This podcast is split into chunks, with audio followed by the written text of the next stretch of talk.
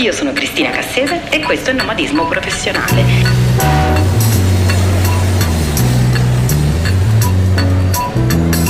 Un podcast unico nel suo genere, interamente dedicato all'antropologia culturale. Di iniziare a esplorare il tema di questa puntata, permettetemi di ricordarvi che se vi interessa conoscere tutto, ma proprio tutto, delle mie esplorazioni nomadi del periodo, basta iscriversi a Nomadica, la newsletter mensile gratuita di nomadismo professionale.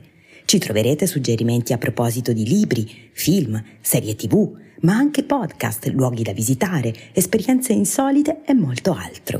Per iscriversi basta compilare il form sulla home page di www.nomadismoprofessionale.it. Detto ciò, possiamo iniziare.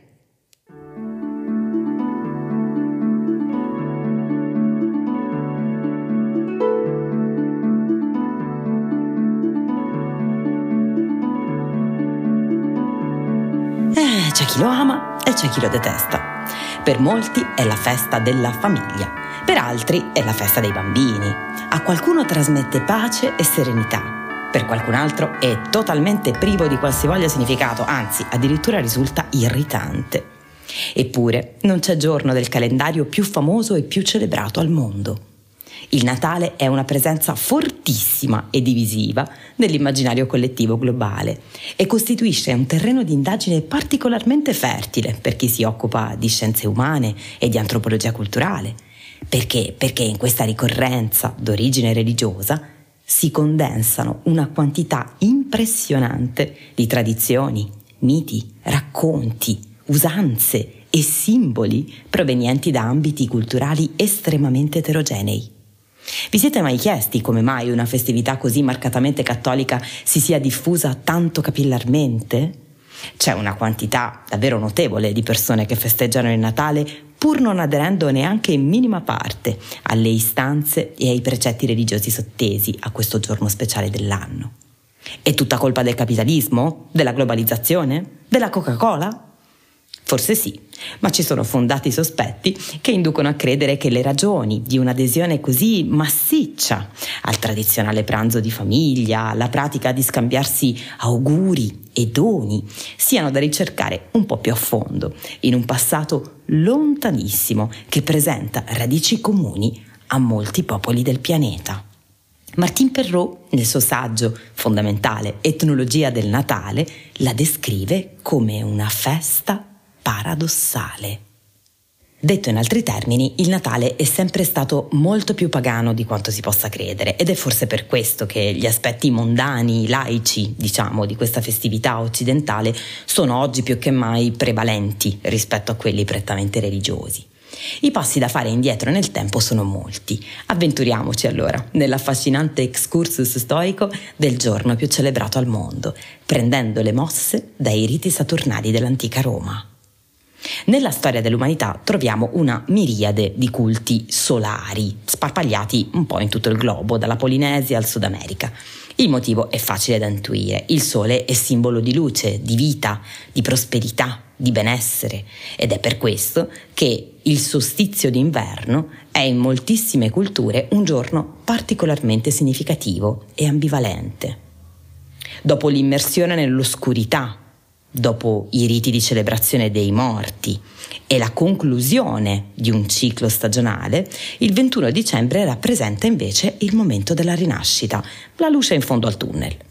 Da una parte l'impressione che l'astro si fermasse in cielo provocava timori e paure, ma d'altro canto il fatto che da quel momento in poi le giornate si sarebbero allungate e il rigido inverno avrebbe progressivamente ceduto il passo alle stagioni più calde rincuorava parecchio i nostri antenati sapiens e costituiva perciò un ottimo motivo per festeggiare e banchettare. Durante l'età imperiale, il culto del Sol Invictus assunse una forma rituale molto significativa per gli antichi romani. Nel periodo compreso tra il 17 e il 24 dicembre si svolgevano infatti i Saturnali, ovvero le celebrazioni legate a Saturno, dio delle sementi e dell'agricoltura. Erano previsti, appunto, suntuosi banchetti, cerimonie, sacrifici e guarda caso scambi di doni, detti strenne, che significa letteralmente regalo augurale. Molte etnie di origine indo-ariana festeggiavano invece il periodo immediatamente successivo al solstizio d'inverno i primi 12 giorni del nuovo ciclo solare, che corrispondono grosso modo proprio al periodo delle nostre feste natalizie, rappresentavano per queste persone i 12 mesi dell'anno nuovo in arrivo.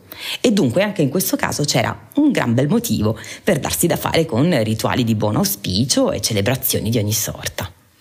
Queste credenze e queste tradizioni erano vere e proprie consuetudini, fortemente radicate e dure a morire.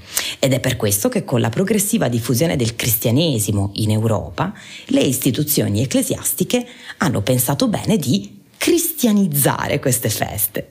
D'altronde, la stessa figura di Gesù Cristo è spesso associata al sole proprio negli scritti patristici di quei secoli. Dunque questa sovrapposizione tra culti pagani e cristiani perdurò parecchio, almeno fino al Medioevo. Ma è nell'Ottocento che il Natale si costituisce nelle forme in cui lo conosciamo oggi.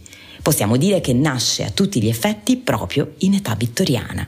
E c'è una storia, un libro in particolare, che ha contribuito enormemente alla diffusione di questa festività così come la interpretiamo ancora ai giorni nostri.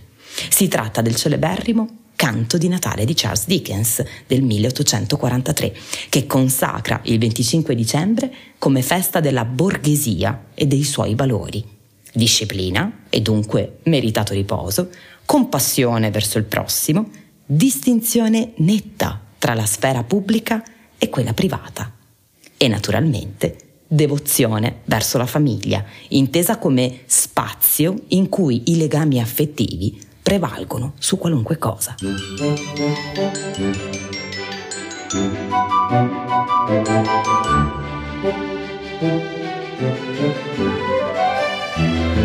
In un'epoca di stravolgimenti repentini, come fu quella dell'industrializzazione massiccia di fine Ottocento, il racconto di Dickens definisce confini e ruoli nuovi che infondono fiducia, recano conforto e serenità, al punto che questo libro conquista un posto d'onore addirittura a fianco alla Bibbia.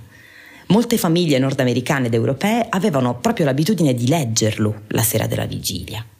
E nello stesso periodo storico si afferma un'altra idea, una concezione assolutamente inedita, quella relativa all'esistenza dell'infanzia. Fino a quel momento i bambini e le bambine non erano considerati in modo chissà quanto diverso rispetto agli adulti, né dal punto di vista giuridico né tantomeno sotto il profilo sociale e culturale.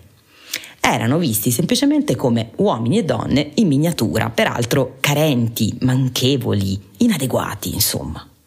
Se ci pensate bene, effettivamente all'epoca era normalissimo che i bambini, quelli poveri ovviamente, lavorassero la scoperta dell'esistenza, per così dire, dell'infanzia e la diffusione di un'autentica riflessione su questa condizione del tutto sui generis dell'essere umano è avvenuta su larga scala non tanto grazie alla pedagogia, quanto piuttosto grazie alla letteratura. Furono proprio autori come Dickens, Twain, Barry, Collodi a far sì che si generasse una sensibilità nei confronti dei più piccoli e che si diffondesse progressivamente una consapevolezza delle caratteristiche proprie dell'infanzia.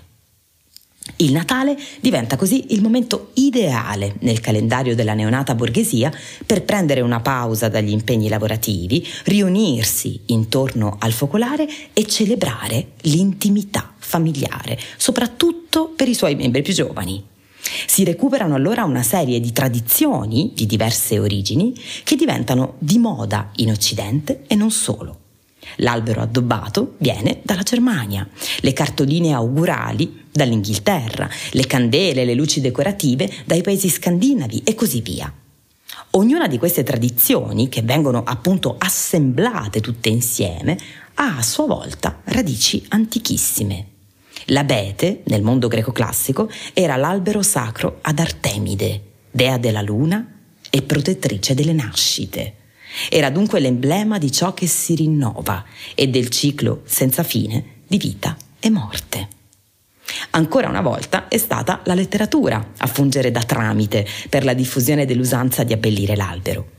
Il colpevole, tra virgolette, in questo caso è, pensate un po', un certo Johann Wolfgang von Goethe, per giunta protestante, che in una delle pagine del suo capolavoro, I dolori del giovane Werther, descrive proprio un abete natalizio. Questa immagine del sempreverde decorato piacque talmente tanto ai lettori e alle lettrici del tempo che in tanti decisero di riprodurlo a casa propria e tadan, ben presto la novità, la stranezza divenne tradizione.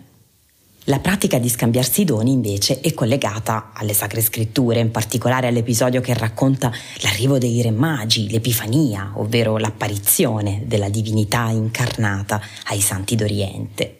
Ma anche qua le storie che si intrecciano sono tante almeno quante le relative figure sacre e profane portatrici di doni. E ce ne sono veramente un sacco. I suscitati maghi, naturalmente, quindi Gaspare, Melchiorre e Baldassarre, ma poi c'è Santa Lucia, San Nicola, la Befana e naturalmente Babbo Natale. Il dono è un tema classico dell'antropologia culturale e quindi merita un episodio a parte. Per adesso ci basti dire che si tratta di un mezzo potentissimo per rinsaldare i legami sociali. È una funzione simile a quella dei doni e assolta dalla condivisione dei pasti, che rappresentano dei momenti cardine per rinsaldare i legami tra i membri di una comunità, dando certezza e conforto, soprattutto in una società fluida e costantemente in movimento come quella occidentale. I lunghi tempi di preparazione delle pietanze fanno sì che ci sia proprio la possibilità di trascorrere tante ore insieme ai propri cari, condividendo quindi un momento di riflessione, di confronto. È interessante poi notare i nomi che alcune realtà culturali attribuiscono ai pasti natalizi. La cena del 24 dicembre in Francia si chiama Réveillon, rinascita, mentre in Svezia tutti i momenti conviviali di celebrazione che precedono il 25 dicembre, inclusi quelli con i colleghi di lavoro o con gli amici, si chiamano Julbord, letteralmente tavolo di Natale, e sono rigorosamente serviti a buffet. In Lituania invece la cena della vigilia si chiama Kuchos, spero di averlo pronunciato bene. Secondo alcuni linguisti il termine deriva dal greco cucchia e si riferisce ad un dolce composto da semi di papavero e miele che viene solitamente servito, pensate un po', in occasione di funerali o per la celebrazione di anniversari di morte.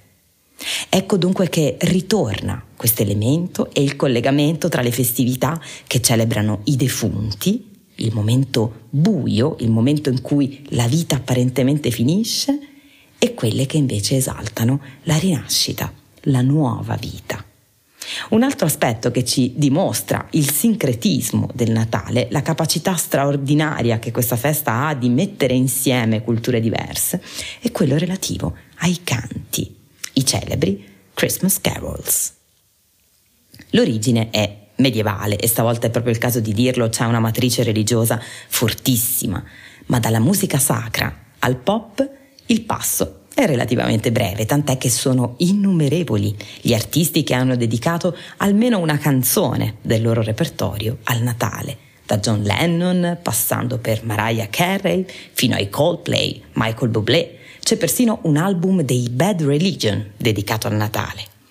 Tuttavia, anche nel caso dei brani cosiddetti tradizionali, l'intreccio fra motivi religiosi e usanze d'altro tipo è intricatissimo quanto affascinante.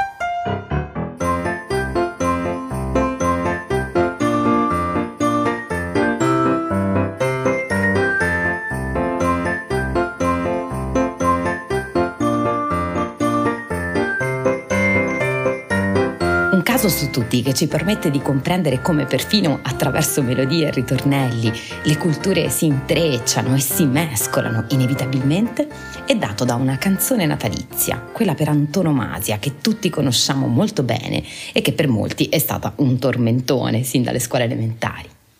Mi riferisco a Jingle Bells, composta attorno al 1857 e interpretata tra gli altri da artisti del calibro di Frank Sinatra, Louis Armstrong, addirittura dai Sex Pistols. Avete mai notato però che nel testo della mena canzoncina non c'è un solo riferimento concreto al Natale? A svelare questo mistero ci ha pensato il professor Joseph Burns della Southeastern Louisiana University, che ha condotto un'interessante ricerca a proposito di questa e di altre carole, scoprendo che le famosissime campane tintinnanti si riferiscono in realtà ad un'altra festa, un momento intermedio tra la celebrazione dei morti e quella del Natale, ovvero il Thanksgiving. Nell'Ottocento, infatti, era abitudine comune raggiungere il luogo di ritrovo per il famoso pasto a base di tacchino facendo quanto più baccano possibile. La bellezza del Natale, dunque, e la sua fortuna sta proprio in questo poderoso sincretismo. Il fatto stesso che temi, motivi afferenti a culture distanti tra loro nel tempo e nello spazio si siano intrecciati e mescolati, diffondendosi su scala planetaria, è davvero significativo ed è, insomma, l'ennesima dimostrazione che a dispetto di certi revisionismi aberranti su presunte e inconciliabili differenze tra i popoli, l'umanità è una e una soltanto che si declina in affascinanti e molteplici forme. Anche questa volta è arrivato il momento di salutarci e come sempre voglio farlo con qualche consiglio. A proposito di tradizioni che si inventano e si propagano, una lettura fondamentale è certamente L'invenzione della tradizione di Eric Hobsbawm e Terence Ranger, edito da Einaudi.